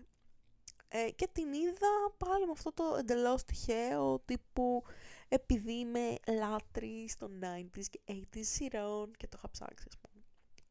Άλλες σειρές ε, παλιές που έχω ψηλωδεί, θέλω να δω εντελώς ε, και όλο το αναβάλω και κάποια στιγμή θα φτάσω 80 χρονών και δεν θα τα έχω δει είναι το Are You Afraid of the Dark του Nickelodeon το οποίο είναι σειρά 90-98 έχω δει κάποια σεζόν. Το premise αυτή της, της σειράς είναι ότι είναι μία παρέα παιδιών το Midnight Society. Ή ξέρω εγώ ναι, δεν θα το μεταφράσω, θα είναι cringe, ε, οι οποίοι μαζεύονται, τα, τα οποία παιδιά μαζεύονται ε, γύρω από ένα, ας πούμε, μέσα στο δάσος, από ένα κύκλο που έχει φωτιά στο κέντρο, κάθονται και λένε τρομακτικές ιστορίες και ρίχνουν μια μαγική σκόνη στη φωτιά και είναι κάθε βράδυ σειρά άλλου να πει μια τρομακτική ιστορία. Και είναι σαν τις ανατρεχίλες περίπου, δηλαδή ε, μπορεί να είναι ας πούμε οι βασικοί χαρακτήρες 6-7, αλλά λένε, λένε ιστορίες με άλλους πρωταγωνιστές και λοιπά και είναι απλά οι αφηγητές της ιστορίας. Ε, και κάθε ιστορία είναι έτσι αυτοτελής, με άλλους χαρακτήρες, σε άλλους ε, κόσμους, με άλλα μαγικά πράγματα που συμβαίνουν και creepy πράγματα. Δεν έχουν όλες καλές, καλό τέλος, κάποιες έχουν κακό τέλος. Ε, έχουν πολλές ιστορίες με φαντάσματα, με κουκλόσπιτα, με στοιχειωμένα σπίτια, με πειρατές, με διάφορα μυστήρια, ε, γενικά creepy ιστορίες. Ε, θα έλεγα είναι ένα βήμα πάνω από τις ανατριχίλες και από τις ιστορίες από την κρύπτη, δηλαδή κάποιες είναι πραγματικά όντως τρομακτικές, αλλά άλλες είναι πάρα πολύ ήπιες, δηλαδή κάπως εναλλάσσονται αυτά, δεν ξέρεις τι ακριβώς θα δεις. Ε, θέλω να κάτσω να δω τις υπόλοιπες σεζόν, πρέπει να είμαι κάπου στην τρίτη ή κάπου εκεί, αλλά είναι αρκετούτσικες. Ε, επόμενη σειρά που θα ήθελα να ολοκληρώσω και να δω όλα τα επεισόδια της είναι το ε, «Αυτός, αυτή και τα μυστήρια». Πρωταγωνιστής Bruce Willis πριν το Die Hard, δηλαδή μιλάμε για σειρά του 87, κάπου εκεί. Είναι ο Bruce Willis, ε, βασικά όποιος έχει δει το, ε, το Σκορπιό και το Ταύρος με το Ξώτη, είναι περίπου παρόμοιο πρέμις, ε, που είναι ελληνικές σειρές αυτές των 90's. Είναι ουσιαστικά μία κυρία η οποία ήταν πρώην μοντέλο, ηθοποιός κλπ. Και συνειδητοποιεί ότι ξαφνικά, ας πούμε, τύπου παίρνει διαζύγιο και της τα έχει πάρει όλο ο άντρας της και δεν έχει τίποτα. Και ρωτάει τον δικηγόρο της τύπου από όλη αυτή την τεράστια περιουσία που είχα, γιατί μάλλον της έχει φάει και λεφτά ο άντρας της, τι μου έχει απομείνει εμένα αυτή τη στιγμή; Και της λέει, ξέρω εγώ, ο δικηγόρος της ότι σου έχουν μείνει ξέρω εγώ, κάποια χρήματα και ένα γραφείο με detective που είχες πάρει μετοχέ ή η ιδιοκτήτριά του, το οποίο δεν βγάζει καν ε, κέρδη. Και το σπίτι σου, ας πούμε, τύπου. Και αυτή πάει στο γραφείο με, με τους detective και βλέπει ότι είναι ένας detective, ο Bruce Willis, ο οποίος είναι έτσι και ψιλοαποτυχημένος, ας πούμε, και δεν έχει πολλές υποθέσεις κλπ. Και ενώ ας πούμε αυτή είναι σε φάση, οκ το κλείνουμε το γραφείο, δεν έχει λεφτά, μετά την πείθει ο Bruce Willis ότι αν αναλάβει μια υπόθεση θα της αρέσει και μαζί ε, επιλύουν υποθέσεις. Δεν έχει υπερφυσικά στοιχεία, είναι τύπου μυστηρίου. Γι' αυτό και ο τίτλος αυτός, αυτή και τα μυστήρια φυσικά. Ε, ο ε, αγγλικός τίτλος είναι Moonlighting. Καμία σχέση με τον ελληνικό, φυσικά. φυσικά. Και χαρακτηριστικά θυμάμαι ένα μυστήριο ότι ήταν ένας κύριος και τους είπε να πάνε να βρουν ένα τύπο. Που στην πορεία ε, ανακαλύπτουν ότι αυτός ο τύπος που ψάχνουν είναι εκτελεστής. Η δουλειά του είναι να σκοτώνει κόσμο. Και τέλος πάντων ε, πάνε να βρουν τον τύπο αλλά είναι σε φάση αυτός ο γεράκος γιατί μας έβαλαν να τον βρούμε μήπως είναι ο γιος του και μήπως δεν ξέρει τι δουλειά κάνει και αυτά και το ένα και τα άλλο. Και βρίσκουν τον τύπο όταν είναι μαζί με αυτό το γεράκο που τους προσέλαβε και εν τέλει ο γεράκος που τους προσέλαβε είναι τύπο πιο γνωστός ε, ας πούμε εκτελεστής, είναι διάσημος, περιβόητος για το ότι σκότωνε πάρα πολλούς ανθρώπους επιπληρωμή και αυτά, ότι ήταν ένας ζωντανός θρύλος. Ε, και απλά συνα, συναντάει επιτέλους τον νέο άνθρωπο και του λέει ότι θέλω να είσαι ο συνεχιστής μου, έχω κουραστεί να σκοτώνω κόσμο, θέλω να βγω απλά στη σύνταξη και να ζήσω τη ζωή μου. Και απλά επειδή ξέρω ότι όσο και να προσπαθείς δεν θα αποκτήσεις τη φήμη μου, θέλω ε, ξέρω εγώ να υποθεί ότι εσύ με σκότωσες. Και έτσι να μπορέσω να συνεχίσω τη ζωή μου χωρίς κανένας να ξέρει ποιος είμαι έτσι κι αλλιώς δεν με έχουν δει ποτέ. Απλά, ξέρω εγώ, του δίνει κάτι ώστε να φαίνεται ότι εσύ με σκότωσες, ας πούμε, και να αποκτήσεις τη φήμη που έχω εγώ, οπότε να αποκτήσεις και πελατεία κλπ. Γιατί θεωρώ ότι θα μπορούσε να είσαι ο συνεχιστής μου. Και έτσι τελειώνει, ότι ο γέρος κύριος πάει να ζήσει τη ζωή του ως ε, τέλος πάντων συνταξιούχος, ο νέος δολοφόνος έχει ξέρω εγώ το καπέλο του παλιού οπότε μπορεί να αποδείξει ότι σκότωσε αυτό τον ε, περιβόητο δολοφόνο και οι δύο ήρωές μας πληρώνονται για τις υπηρεσίες τους ε, ως ε, ας πούμε detective. Και γενικά και αυτή η σειρά είναι πάρα πολύ αστεία, είναι πάρα πολύ ενδιαφέρουσα, έχει πάρα πολύ 80s vibes ε, σε ακραίο βαθμό και μου αρέσει πάρα πολύ όπως μου αρέσει και η σειρά που είπα η ελληνική, το σημάδι του Σκορπιού, που έχει ακριβώς το ίδιο πρέμις, ότι είναι ένας τύπος, ο Καφετζόπουλος, ήταν πρώην αστυνομικός, τώρα ε, είναι detective και μια πλούσια κυρία ε, τον, ε, ας πούμε, προσλαμβάνει, του φτιάχνει κατά κάποιο τρόπο το γραφείο του ο, ε, και μαζί λύνουν υποθέσεις, μυστήρια κλπ. Δηλαδή το ελληνικό moonlighting κατά κάποιο τρόπο. Μοιάζουν και όλε οι πρωταγωνιστές. Ο Καφετζόπουλος με τον Bruce Willis καμία σχέση. Αλλά οι ηρωίδες, οι γυναίκες είναι έτσι ξανθιές, με άσπρα τα γεράκια και ξέρω εγώ τα σκουλαρίκια αυτά τα βαριά, τα κουμποτά που φορούσαν τα, στα 80s, αρχές 90s. Είναι πολύ στάνταρ, ας πούμε, πράγματα. Και ένα παραπάνω για το σκορπιό, το σημάδι του σκορπιού, είναι ότι δείχνει την Αθήνα τύπου το 92, που εντάξει, εγώ προφανώς το 92 δεν ε, την έζησα την Αθήνα να έχω αναμνήσεις, αλλά επειδή η Αθήνα πριν το μετρό νιώθω, ε, ήταν δηλαδή τύπου από το 92 μέχρι το 2000 ίδια, ε, έχω προλάβει τύπου έτσι στα, στα προνήπια, στα νήπια, ας πούμε αυτό το στυλ, το τύπου πάμε έξω για καφέ και είναι το πορσελάνο το άσπρο το κουπάκι και πίνουμε σοκολάτα βιενουά ή καπουτσίνο και πάμε για σάντουιτς στα Everest και τέλος πάντων ότι είναι πολύ στάνταρ πραγματάκια που δεν γίνονται πια, που είναι ξέρω εγώ να πιεις σοκολάτα βιενουά τώρα σου φαίνεται, ε, πώς το λένε, επιστροφή στο 2000. Και έχει πραγματάκια τέτοια, ή βλέπεις ε, μέρη που τα αναγνωρίζεις, ναι μεν, αλλά εντελώς αλλαγμένα. Και το στυλ των ανθρώπων και το ντύσιμο και το...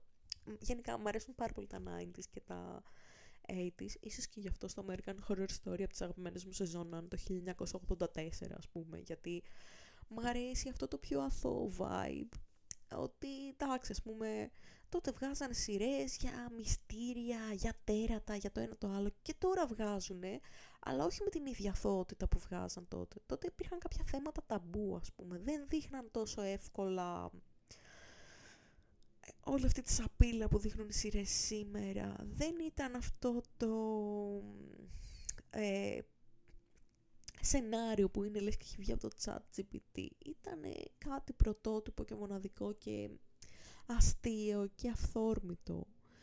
Και μου άρεσαν πάρα πολύ. Δηλαδή, οι ιστορίες από την κρύπτη ξέρω ότι είναι trash και ότι έχει ας πούμε καλτ προεκτάσεις, αλλά μου αρέσει το ότι είναι κάτι που θα το δω, δεν θα σκεφτώ και πολύ, θα περάσω καλά όταν το δω και θα μου δώσει και μια ιδέα για να γράψω μια ιστορία. Το ίδιο και ο Σκορπιός, το ίδιο και το αυτός αυτή και τα μυστήρια, το ίδιο και το Παρασκευή και 13. Ε, το ίδιο και πάρα πολλές σειρές. Και το Buffy φυσικά. Το Buffy απλά είναι super cozy σειρά. Όλες αυτές είναι μες στην καρδιά μου. Όλες αυτές τις έχω σε ένα φορητό σκληρό δίσκο σε περίπτωση που πέσει το ίντερνετ μία μέρα και είμαστε στα μπούνκερ για να βλέπω αυτές τις σειρές ας πούμε. Παράλληλα έχω δει και πολύ περισσότερες. Δηλαδή γενικά με σειρές ανθολογίες είμαι ερωτευμένη ας πούμε. Έχω δει το Tales from the Dark Side, έχω δει το Twilight Zone σε ένα βαθμό το παλιό, έχω δει το 84 όλο, το 2000 όλο, το 19 όλο, έχω δει ε, το Monsters, έχω δει το... Μέχρι και το Amazing Stories έχω δει. Δηλαδή αυτές, αυτές οι σειρές που λέω, φωνάξτε τον παππού σας και πες να τις ξέρει. Και τις έχω δει εγώ. Γιατί, ναι, θα μου πεις, δεν έχεις δει άλλα κι άλλα που είναι πολύ βασικά να έχεις δει, δεν έχω δει. Το, ε, το Alien δεν το έχω δει. Ε, τα Star Wars όλα τα είδα, εντάξει είχα δει κάποια σποραδικά, αλλά τα είδα όλο με τη σειρά. Ε, νομίζω σε κάποια φάση που είχαμε χωρίσει με τον Άγγελο. Ναι, τύπου είπα, εντάξει, θα κάτσω να τα δω. Ε, υπάρχουν έτσι σειρές έτσι σταθμοί που δεν τις έχω δει. Το Supernatural δεν το έχω δει και είναι στα υποψήφια γιατί είναι τεράστια σειρά και γενικά άμα με ξαναπάρουν αναπληρώτρια και δεν έχω τι να κάνω τη ζωή μου, όλες αυτές τις τεράστιες σειρές θα πιάσω μία-μία. Μία-μία.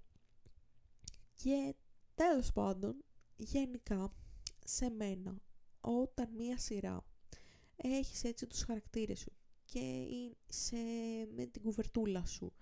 Και ξέρεις ότι δεν θα σου πηδήξουν την ψυχούλα όλα αυτά που θα δεις. Ε, πώς ε, βλέπω ένα βίντεο στο YouTube που έλεγε ότι μία διάβασε extreme horror και ξεκινά ένα βιβλίο που λέγεται Babies in the Blender. Και λέω εντάξει τι περιμένεις τώρα; Ότι θα διαβάσεις ας πούμε δεν θέλω να ε, δω κάτι που να με τρομάξει σε σημείο ας πούμε να έχω ψυχολογικά προβλήματα. Δεν θέλω κάτι να μου ρίξει την ψυχολογία απίστευτα.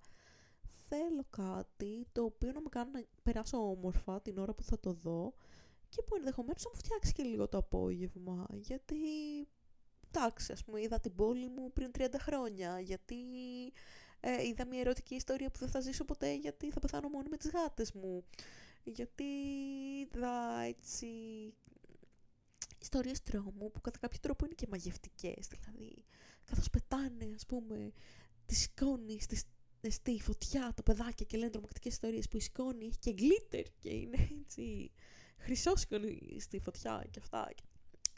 Όλα αυτά μου αρέσουν, ακόμα κι αν ε, ας πούμε ο πρώην μου τα κατέκρινε. Μου έλεγε ότι είμαι πάρα πολύ παιδάκι που βλέπω τέτοιες σειρές και μου έλεγε είσαι γεροντοπεμπέκα, πότε θα οριμάσεις. Από μια ηλικία και μετά; Δεν βλέπουμε τέτοιες μαλακίες.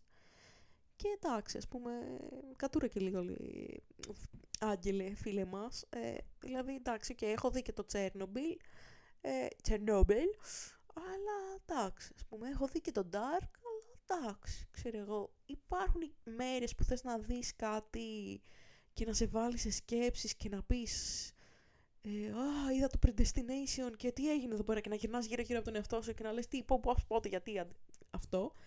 Υπάρχουν όμως και μέρες που η ζωή είναι πάρα πολύ δύσκολη και θες να δεις κάτι ωραίο απλά και μόνο γιατί το έχεις ανάγκη, για να πάρεις ενέργεια, για να νιώσεις όμορφα προτιμώ να βλέπω τέτοιες σειρές. Τέλος πάντων. Τώρα σε άλλα νέα θα μου πείτε κάθε επεισόδιο λες δεν, δεν έφτιαξα την τράπουλα. Τσεκ. Δεν έγραψα την ιστορία νουάρ. Τσεκ. Δεν ε, έβγαλα φωτογραφίες. Τσεκ. Δεν τα έχω κάνει όλα αυτά. Ισχύει. Ωστόσο, πρώτα απ' όλα οι ιστορίες νουάρ πήραν παράταση μέχρι 1η Νοεμβρίου όχι ότι θα γράψω απαραίτητα, γιατί δεν έχω καμία έμπνευση. Παρ' όλα αυτά, ε, το σκέφτομαι. Καλύτερα να κάνω μια έρευνα στη λογοτεχνία νουάρ πρώτα, γιατί δεν υπάρχει περίπτωση. Ας πούμε, το μόνο που σκέφτομαι είναι στο Home Alone, που έβλεπε ο Kevin McAllister κάτι ταινίες που ήταν σε φάση πιου πιου τους γκάγκστερ, τις ασπρόμαυρες και μόνο αυτό μου βγάζει νουάρ σε αυτή τη ζωή και κάτι τέτοιο δεν παίζει να κάνω ή το έτερος εγώ ή κάτι κάλτ ταινίες που έπαιζε ο Γιωργούλης, ξέρω.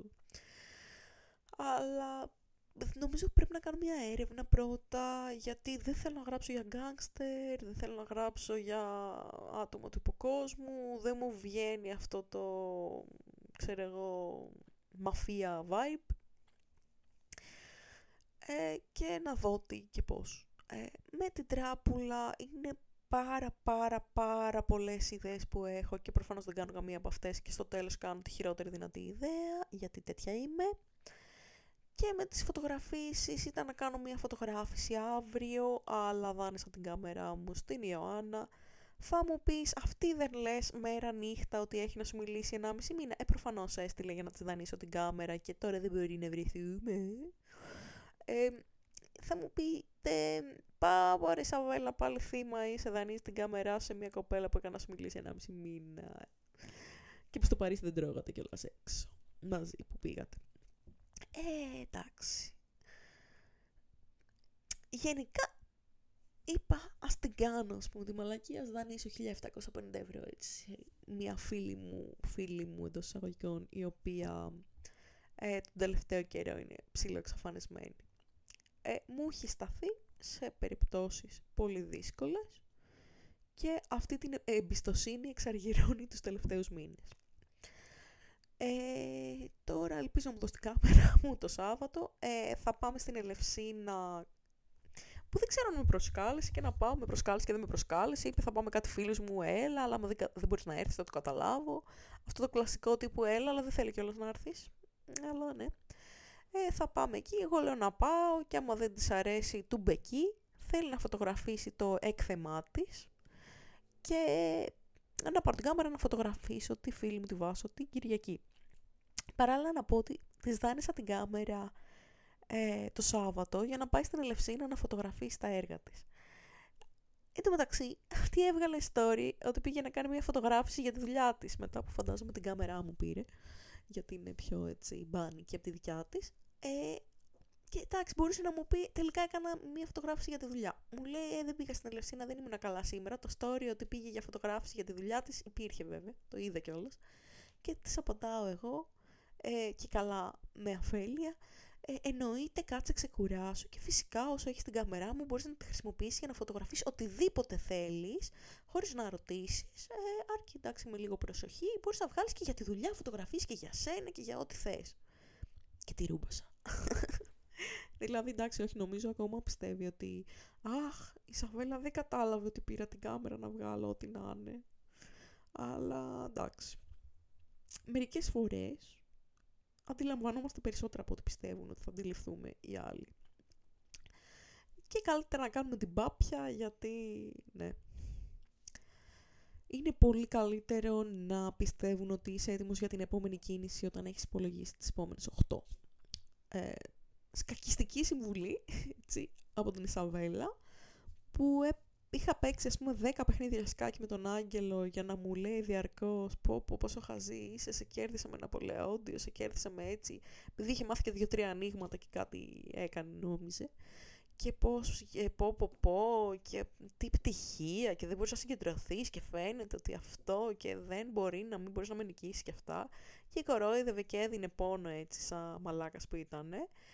Και μία μέρα που ο φίλος του Στέλιος λέει «Α, ήμουνα, σκακιστή, ήμουνα πρωταθλητής σκάκι Βορείου Ελλάδος, πάμε ρε παιδιά να παίξετε να δω τι γίνεται». Και παίζαμε διαδικτυακά με τον Άγγελο και ο Στέλιος, ήμασταν όλοι μαζί σε κλίση και παίζαμε σε ένα... Μία παρτίδα τέλος πάντων σε ένα πρόγραμμα. Και κοίτα να δεις τον κέρδισε αργά μου τον Άγγελο. Και μου λέει μετά ο Άγγελος, λέει: Είναι και 5.30 το πρωί και δεν μπορώ να συγκεντρωθώ. Και του λέω: Έλα ρε, δεν είναι 5.30 το πρωί και για τους δυο μας. Για μένα είναι 7 το απόγευμα. Ε, και μετά με χώρισε. Και μετά τα ξαναβρήκαμε. Γιατί τέτοιο χάπατο είμαι. Αλλά ναι. Α πούμε. Ήταν η κατάλληλη στιγμή να τον κερδίσω. Όχι γιατί δεν μπορούσα τις υπόλοιπες φορές. Γιατί δεν ήθελα. Προφανώς και έβλεπα πώ έπαιζε κουτουρού και είχα αποφασίσει να, να κάνω εντελώς τυχαίες κινήσεις για να μην τον κερδίσει, γιατί ήξερα ότι θα θυμώσει, θα του πάρει κατάκαρδα, ότι είχε ένα ελαφρύ ή βαρύ κόμπλεξ τέλος πάντων και ότι όταν τον κέρδιζαν σε κάτι, του γυρνούσε σε επιθετικότητα. Οπότε έλεγα εντάξει, γάμισε τα. Α είναι αυτός ευχαριστημένος να κερδίζει συνέχεια και όλα καλά, ας πούμε. Αλλά εντάξει, ρε παιδί μου, όταν σε δουλεύουν και σε κοροϊδεύουν, μετά λες κάπου όπα, ας πούμε. Δεν θα είμαι πάντα να φαίνομαι το χαζό κοριτσάκι και ότι λαλαλά, ας πούμε. Ε, οπότε, ναι. Μετά στο τέλος που τον κέρδισα, δεν ξαναπαίξαμε σκάκι. Plot twist. Ε, γιατί ξαφνικά ε, μου λέει κιόλας εντελώς τυχαία με κέρδισες γιατί ξέρω εγώ ας πούμε δεν ήμουν συγκεντρωμένος νίστασα έλα ρε, έλα ρε, που κοπροσκυλιάζεις 10 χρόνια και, και, και ξυπνάς μία η ώρα το μεσημέρι και βαριέσαι να πας στο σκυλοβόλτα και δεν είχες πάει ποτέ στη σχολή σου και είχε πάει 5.30 το πρωί και σε νίκησα και ήσουν κουρασμένος και εγώ στις 7 έπρεπε να πάω στη σχολή μου ας πούμε. Άντε ρε. Χαλάρωσε λίγο. Κατούρα και λίγο. Τέλος πάντων. Ε, τέτοιες περιπτώσεις συναντάμε διαρκώς στη ζωή. το πρώην, ε, ας πούμε, όχι αφεντικό μου, η προϊσταμένη μου στη δουλειά, όταν κάναμε, όταν είχα πιάσει δουλειά σε ένα κτήμα που έκανε γάμους και με είχαν για γραμματέα και η, πιο, η προϊσταμένη μου ήταν η γκόμενα του αφεντικού, Παύλα, η κοπέλα που ξεναγούσε στο χώρο. Που υποτίθεται ότι το καλοκαίρι αυτό θα το έκανα εγώ για να πάει αυτή διακοπές. Δεν ξέρω. Και τέλος πάντων αυτή να μου λέει και έτσι και αλλιώς και αλλιώτικα και αυτά. Και μετά μου λέει σε κάποια φάση, τι έχεις σπουδάσει, ρε Ισαβέλα. Ξέρω εγώ, κάνεις κάτι με τη ζωή σου. Και λέω, ok, okay, λέω, έχω ένα πτυχίο από το ΦΠΨ, έχω πάρει ειδίκευση ψυχολογίας, έχω, είμαι στην Καλών Τεχνών Αθηνών, έχω αυτό, έχω κάνει μεταπτυχιακό εδώ, κάνω δηλαδή αυτή τη στιγμή. Έχει εκδοθεί, ξέρω εγώ, αυτό, αυτό, αυτό, αυτό το βιβλίο μου, έχω πτυχίο πιάνο, έχω πτυχίο αρμονίας, έχω πτυχίο αντίστοιξη. Και καλησπέρα. Τελικά, σε αυτή την κοπέλα της έκανα μαθήματα πιάνου. Μετά από λίγο καιρό, αλλά αυτό το ύφος που θεωρούσε ότι είμαι όχι ηλίθια, ότι είμαι... Πώς να το πω, αυτό το ύφος που έχουν κάτι μανταμίτσες όταν κοιτάνε τις πολίτριες, που θεωρούν ότι «Αχ, μωρέ, η ζωή σε έριξε εδώ γιατί δεν είχες προσόντα για κάτι άλλο». Και η πολίτρια μπορεί να κάνει μεταδιδακτορική έρευνα και να έχει βρει μια random δουλειά γιατί αυτή βρήκε τη δεδομένη περίοδο, ας πούμε. Και μετά από όλα αυτά τα πτυχία ήταν σε φάση «Α, σοκ». Δεν σταμάτησε να είναι καριόλα, έτσι. Άλλο αυτό. Απλά είχε το ύφος, το τύπου, τύπου έχω αρχίσει και συνειδητοποιώ ότι το άτομο που μιλάω δεν ήταν τόσο περιορισμένης ευθύνης και τόσο χαζό όσο πίστευα και ξαφνικά ε, έχω ένα σκεπτόμενο άτομο απέναντί μου. Όχι ότι αν δεν είχα ούτε ένα πτυχίο δεν θα ήμουν ένα σκεπτόμενο άτομο, αλλά κάποιοι λειτουργούν κυριολεκτικά με τουβλάκια, ας πούμε ότι α, έχεις κα... και με λίστες, έχεις αυτό, αυτό και αυτό και αυτό, τσεκ, άρα αξίζει το ενδιαφέρον μου. Βαθύς κομπλεξισμός. Αλλά εκείνη την ώρα ήταν αυτό το βλέμμα του, ξαφνικά αξίζει το ενδιαφέρον μου. Και το χόντρινα κιόλας, γιατί διάβαζε γνωστική ψυχολογία, κάτι διάβαζε για το μεταπτυχιακό της, ξέρω εγώ, και της λέω αυτό το σύγγραμμα, λέω το ξέρω και έχω διαβάσει αυτό και αυτό και αυτό και αυτό, αφού στο φίλο τα έχω κάνει αυτά και αυτά και αυτά και αυτά. Γιατί σε αυτό το σημείο να αναφέρω ότι μέχρι ενός βαθμού. Δεν ξέρω πότε το έχασα αυτό και αν ήταν ψυχολογικό ή αν έπαθε ο εγκέφαλος. Ε, ήμουνα το άτομο που μπορούσα να διαβάσω κάτι και να έχω την εικόνα του βιβλίου στο μυαλό μου, αν αυτό βγάζει νόημα, να ξέρω ακριβώς που είναι γραμμένο τι, με μία ανάγνωση, να έχει αποτυπωθεί η πληροφορία πάρα πολύ καλά στο μυαλό μου, να θυμάμαι τα footnotes, να θυμάμαι τις σημειώσεις, να θυμάμαι τα πάντα όλα και να έχω τη γνώση ας πούμε. Και δεν ε, ήταν κάτι το οποίο έφευγε, δηλαδή όταν ήμουν στο ΦΠΨ, αν είχα περάσει 8 μαθήματα ψυχολογίας, στο 8ο μάθημα θυμόμουν τα προηγούμενα 7 ακριβώς και έκανα μία σύνθεση στις εξετάσεις στο μυαλό μου από το πώς θυμόμουν τα συγγράμματα και τις σημειώσεις και τις παραδόσεις. Μία φίλη μου, η Κατερίνα που έχω να τη δω πάρα πολύ καιρό, όχι η Κατερίνα από την Καλών Τεχνών, η Κατερίνα από τα αγγλικά που πηγαίνουμε μαζί, έλεγε ότι ήταν ε, τραγικό το ότι είχα πάει θεωρητική εγώ, γιατί ε, λύναμε μαζί ασκήσεις φυσικής και μαθηματικών και απλά σε κάποια φάση αποφάσισα ότι δεν θέλω να ασχοληθώ, τα παρατάω τελείως και τα ξέχασα όλα και δεν ξανασχολήθηκα και έψε και τον εαυτό μου ότι ήμουν ψηλοηλήθεια, ενώ μέχρι ενός βαθμού ήμουνα στη μαθηματική εταιρεία δεν το έχω ξαναπεί αυτό, αλλά ναι, με είχε πιέσει ο μαθηματικός από το γυμνάσιο να πάω. Είχα πολύ καλή αντίληψη και πάρα πολύ καλή μνήμη. Και είχα συνειδητοποιήσει ότι όχι μόνο έχω καλή μνήμη, αλλά όταν έχουμε και τεστ ε, πολλαπλής επιλογής, ότι ε, καταλάβαινα κάποια patterns που πήγαιναν τα τεστ, ειδικά όταν μας έβαζαν καθηγητές του σχολείου. Δηλαδή, έκανα ένα-δύο τεστ κάποιο καθηγητή και καταλάβαινα το pattern, τι ερωτήσεις θα βάλει ακριβώς, πού θα προσπαθήσει να βάλει την παγίδα και μου φαίνονταν πολύ εύκολο. Και θα μου πεις, ε, εντάξει ρε Σαβέλα, αυτά δείχνουν μια όμως πολύ θετική σκέψη. Γιατί δεν πήγες να γίνεις, ξέρω εγώ, βιολόγος, να γίνεις ε, μαθηματικός, να κάνεις κάτι τέτοιο. Και θα σας πω ότι μερικές φορές είμαστε πολύ καλοί σε κάτι στη ζωή μας και δεν το γουστάρουμε καθόλου. Μα καθόλου. Δηλαδή κάθε φορά όταν ήμουν στο σχολείο ή μεγαλύτερη ε, όταν σκεφτόμουν ασκήσεις ε, φυσικής, τις έβλεπα σαν σπαζοκεφαλιές κατά κάποιο τρόπο, σαν προβλήματα, όπως οι άλλοι λύνουν σταυρόλεξα, ξέρω εγώ, που μου φαίνονται ενδιαφέρουσες και ωραίες και ok, okay, αλλά ότι όλη μου τη ζωή δεν θα μπορούσα να ασχοληθώ με κάτι τέτοιο.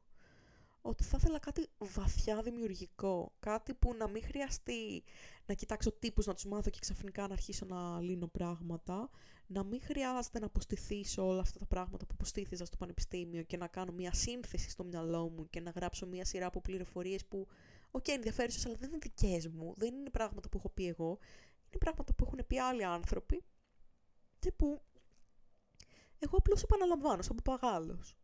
Δηλαδή λέω, η τάδε θεωρία προσωπικότητας είναι αυτό και αυτό και αυτό που το είπε ο τάδε. Δεν Ουσιαστικά απλά ξέρω ότι είναι αυτό το πράγμα. Δεν είναι ότι δημιουργώ εγώ μια θεωρία προσωπικότητας, δεν είναι κάτι δικό μου. Είναι επανάληψη κάτι ε, από ένα πράγμα που ήδη υπάρχει. Ή όταν λύνω μια άσκηση φυσικής, δεν είναι ότι θα αλλάξω τον κόσμο, δεν είναι ότι θα δημιουργήσω κάτι. Είναι ότι θα λύσω κάτι το οποίο το έχουν λύσει εκατοντάδες χιλιάδες πριν από μένα και άλλοι τόσοι θα το κάνουν μετά δεν θα φέρω την αλλαγή, ας πούμε, δεν θα κάνω κάτι το έξτρα. Γι' αυτό ήθελα κάτι βαθιά δημιουργικό, να φτιάξω κάτι δικό μου, ένα πίνακα, ένα μουσικό κομμάτι, ένα κείμενο. Θα μου πεις, ε, έχει κάποια αξία ε, ένα κείμενο, έχουν όλα τα κείμενα που δημιουργούνται κάθε μέρα αξία; Αυτό δεν θα το πω εγώ, εντάξει, θα το πούνε οι αναγνώστες, θα το πούνε... Θα, θα το πει το κοινό. Εγώ μπορώ να ε, καταλάβω μόνο πώς αισθάνομαι εγώ όταν το δημιουργώ αυτό. Και επειδή ήταν πολύ flat το αίσθημα όταν διάβαζα πληροφορίες για κάτι, ακόμα και όταν διάβαζα για ψυχολογία που μου άρεσε πάρα πολύ, στο πανεπιστήμιο μου άρεσε, στο Λύκειο ήταν απίστευτα βαρετή, έφταιγε και ο καθηγητής, δηλαδή όταν έχεις καθηγητή που διαβάζει ακριβώς μέσα από το βιβλίο ε, κάτι μονότονα, το βαριέσαι ακόμα και αν είναι το πιο ενδιαφέρον αντικείμενο στον κόσμο. Οπότε δεν... Ε, ακόμα και μαθήματα που στο πανεπιστήμιο ξαφνικά μου φαινόταν φούλα ενδιαφέροντα, το αίσθημα του ενδιαφέροντος για πράγματα τα οποία ήδη είχαν γίνει και που αισθανόμουν πως ακόμα και να τα μελετάω η συμβολή μου σε αυτά είναι ανύπαρκτη επί της ουσίας, ότι απλά αναμασώ γνώση, ε, ήταν ένα αίσθημα, ξέρω εγώ, τύπου στο 3 ε, όταν έλυνα ασκήσεις φυσικής, μαθηματικών, οτιδήποτε, στο 4. Όταν όμως έγραφα ένα δικό μου βιβλίο ήταν στο 9. Όταν έκανα πίνακες και κόμιξ και εικονογραφήσεις, μπορεί να ήταν και στο 10, μπορεί να ήταν και στο 15 ξαφνικά, να έφτανε θέωση ας πούμε. Να...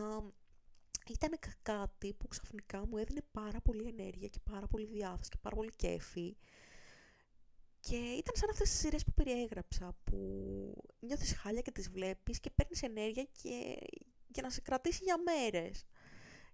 Και νιώθεις καλά, δεν νιώθεις ότι αδειάζεις, νιώθεις ότι γεμίζεις. Έτσι αισθανόμουν και με όλα τα δημιουργικά πράγματα που μπορούσα να ασχοληθώ και πιστεύω ότι θα αισθανόμουν και για άλλες τέχνες που δεν έχω αγγίξει καν. Θέατρο, χορό, πολλά πράγματα ας πούμε, στην καλών τεχνών μπήκα πάρα πολύ προκατηλημένη. Ότι, α, γλυπτική δεν πάω εγώ. Η γλυπτική φαίνεται χάλια. Εγώ να πάω με το καλέμι και να κάνω εκεί πέρα αυτά, ούτε καν. Και έφτασα τέταρτο έτος να κάνω διδακτική ε, για να κάνουμε ε, κούκλες και να κάνουμε μάσκες και να κάνουμε ε, διάφορα από παπιέ μασέ ή από γύψο ή από οτιδήποτε για να πω ότι ε, ή να κάνω ξέρω εγώ πολυμερικό πυλό ή να κάνω ξέρω εγώ βαζάκια από απλό πυλό. Και να λέω ξαφνικά ότι μου φαίνεται πάρα πολύ δημιουργικό αυτό το πράγμα, μου αρέσει πάρα πολύ γιατί δεν το έκανα νωρίτερα ή να κάνω κάτι κρεβατάκια έκανα από φήμο όταν ήμουν δεύτερο τρίτο έτος που τα είχα κάνει έτσι για μια καλοκαιρινή άσκηση και να λέω κοίτα τι ωραίο είναι, μου αρέσει πάρα πολύ, θα ήθελα πολύ να το συνεχίσω και εν τέλει μπήκαν στη μέση project της σχολής, του εργαστηρίου και δεν το, δεν το συνέχισα. Αλλά είναι πράγματα τα οποία ε, μου άρεσαν, με γέμιζαν, με ολοκλήρωναν. Μπορεί αυτά που έχω επιλέξει και θεωρώ ότι με ολοκληρώνουν να μην είναι τα δυνατά μου σημεία. Μπορεί να μου αρέσουν, ας πούμε, τα κουκλάκια από φήμο που φτιάχνω, αλλά να είναι χάλια, να μην αρέσουν σε κανέναν, να μην βγάλω ποτέ λεφτά από αυτά. Παρ' όλα αυτά είναι κάτι που με γεμίζει πολύ περισσότερο από ότι αν ήμουν, ας πούμε, η μαθηματική ιδιοφυΐα και, ξέρω εγώ, ε, ξαφνικά, ε, δεν ξέρω καν, στα θεωρητικά μαθηματικά υπάρχει εξέλιξη. Τι να έκανα, ξέρω εγώ, ένα τύπο που δεν έχει φανταστεί κανείς να τετραγώνιζα τον κύκλο. Τέλος πάντων. Ε, νιώθω ότι αυτό, ότι ε, μπορεί να είχα πολύ καλή προδιάθεση να γίνω σούπερ μαθηματικός, αλλά δεν ήταν κάτι που με γέμιζε, δεν μου άρεσε, οπότε δεν ασχολήθηκα. Και αν δεν ασχολείσαι, παρακμάζει κιόλας αυτό. Δηλαδή, ναι, προφανώς δεν θα γινόμουν σαν κάτι κορίτσια που είχα δει στη φιλοσοφική που έλεγαν Έχω ένα ευρώ, θέλω να πάρω ένα μπουκάλι νερό, ένα μείον 50 λεπτά, δεν βγαίνει, πρέπει να τους δώσω παραπάνω λεφτά. Δεν ήμουν αυτό το κορίτσι που ε, κάπου τα μαθηματικά σταμάτησαν στην Τετάρτη Δημοτικού γι' αυτό.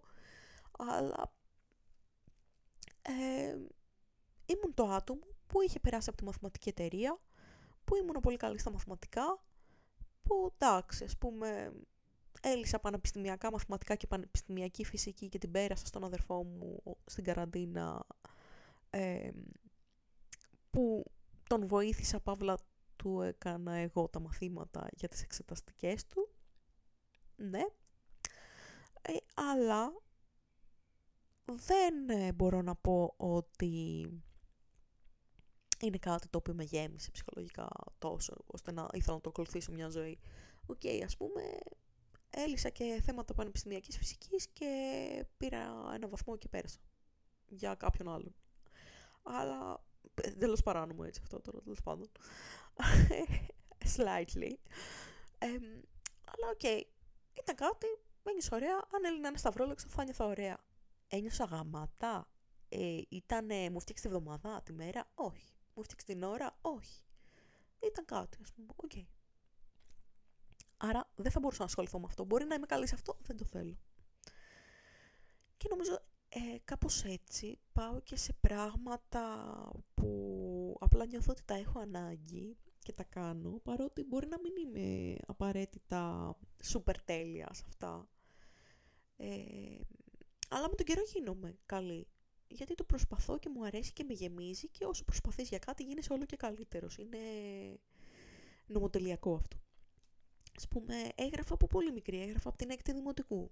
Διάβαζε δασκάλα που με μισούσε τις εκθέσεις στο σχολείο; Ναι. Ε, ήταν ο λόγος που ήμουνα ε, παραστάτης, σημειοφόρος; Both. Ε, ήτανε... Ναι. Ε, το ότι έγραφα πολύ καλές εκθέσεις, το ότι Όπως είπα, ήμουν καλή σε όλα τα μαθήματα τότε. Γιατί είχα. Ε, γιατί και αυτό βγάζει νόημα. Είχα μία φίλη. Όταν έλειπε, διάβαζα. Όταν ήταν εκεί, διάβαζα. Ε, άμα ήμουν κοινωνική, η ζωή θα ήταν αλλιώς. Μπορεί και. δεν ξέρω. Να είχα εμπειρίες με ανθρώπους. Ε, μπορεί και όχι. Δεν ξέρω. Αλλά.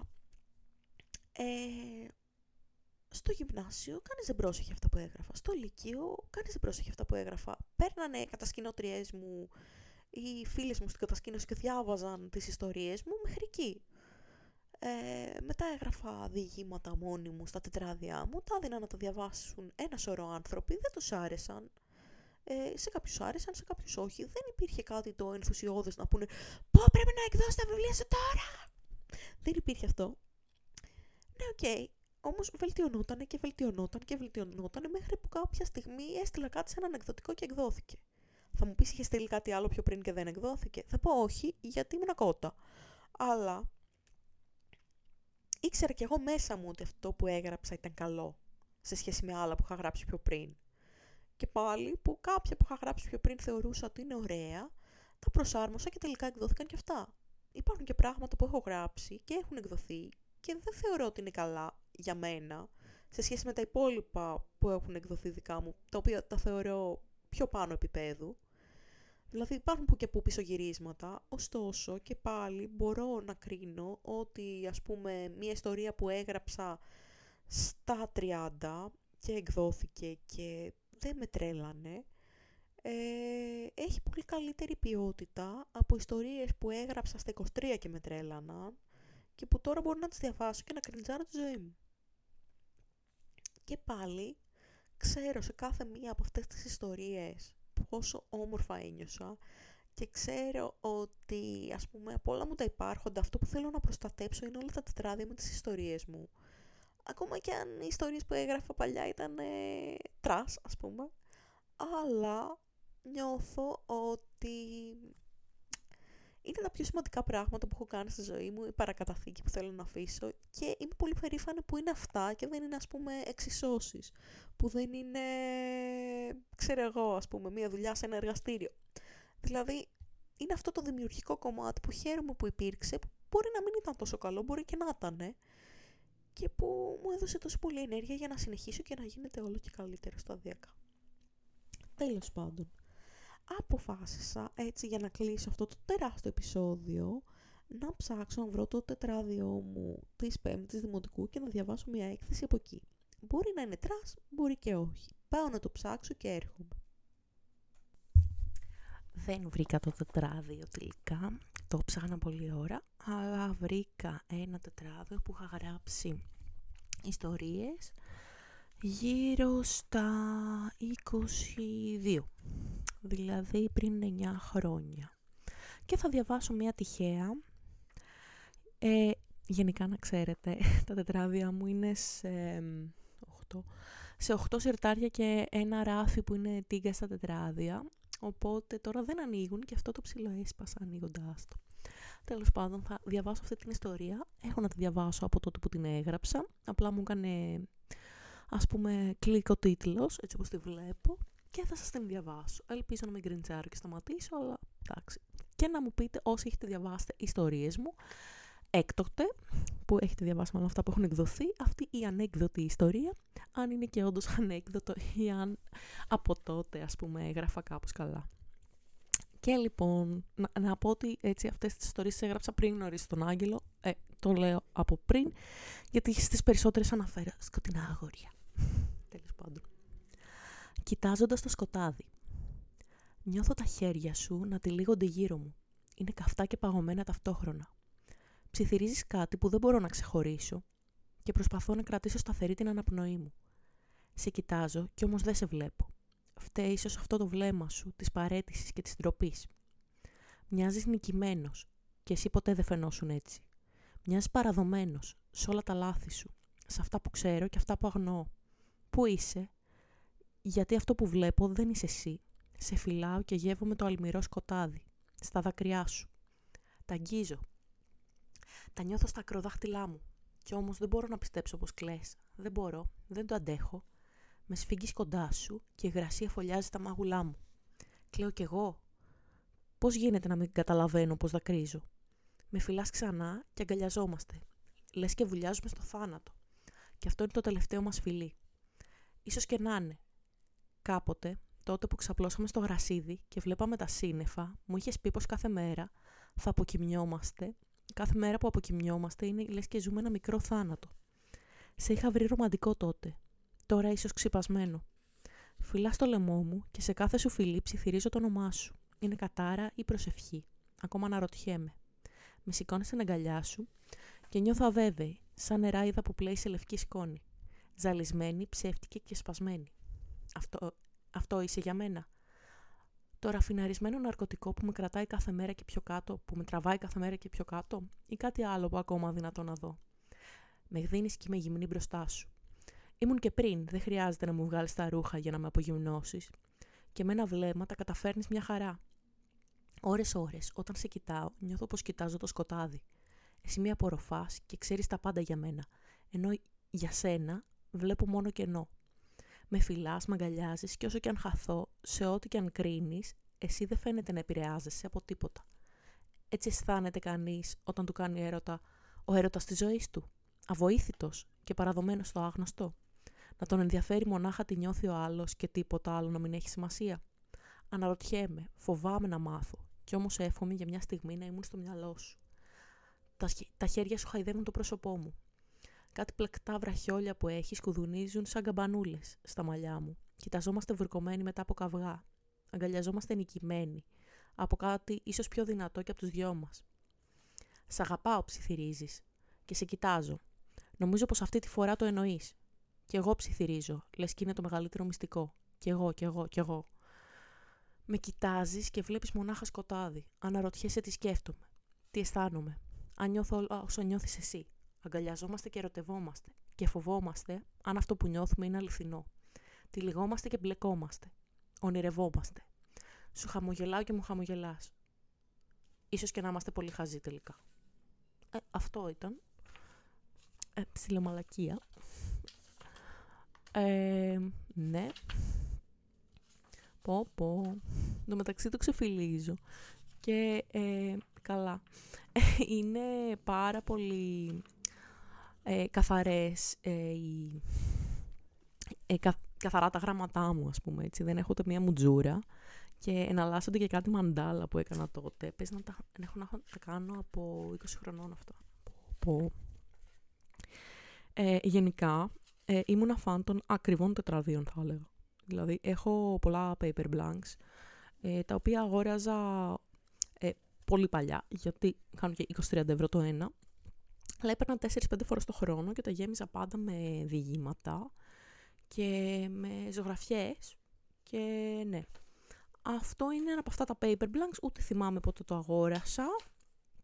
Έχει μέσα κάτι ψαράκια πολύ χαρακτηριστική ζωγραφιά που την έχω κάνει 100.000 φορές. Ε, και οι ιστορίες είναι τέτοιο στυλ, οι τίτλοι του τυπού λέγονται λιωμένοι αποχαιρετισμοί, ε, γαλάζια νούφαρα, τέτοιο πράγμα το ξέρω εγώ, το σκοτάδι σου. βλέπω και αναφορές στον Κωστάκη εδώ πέρα. Ένα άλλο λέγεται το κορίτσι με τις κόκκινες κάλτσες. Ε, τι άλλο βλέπω. Δεν θυμάμαι καμία ιστορία έτσι, από αυτές που έχω γράψει. Προφανώς, τόσα χρόνια μετά. Ένα άλλο λέγεται καλλιδοσκόπιο. Γενικά, ναι, ένα άλλο λέγεται ροζ φιλί. Ε, και μία άλλη λέγεται το τέλος της ιστορίας. Και πρέπει να είναι πολύ μικρή αυτή, ίσως να διαβάσω και αυτή. Είναι τύπου μια μισή σελίδα. Ε, χα, ναι.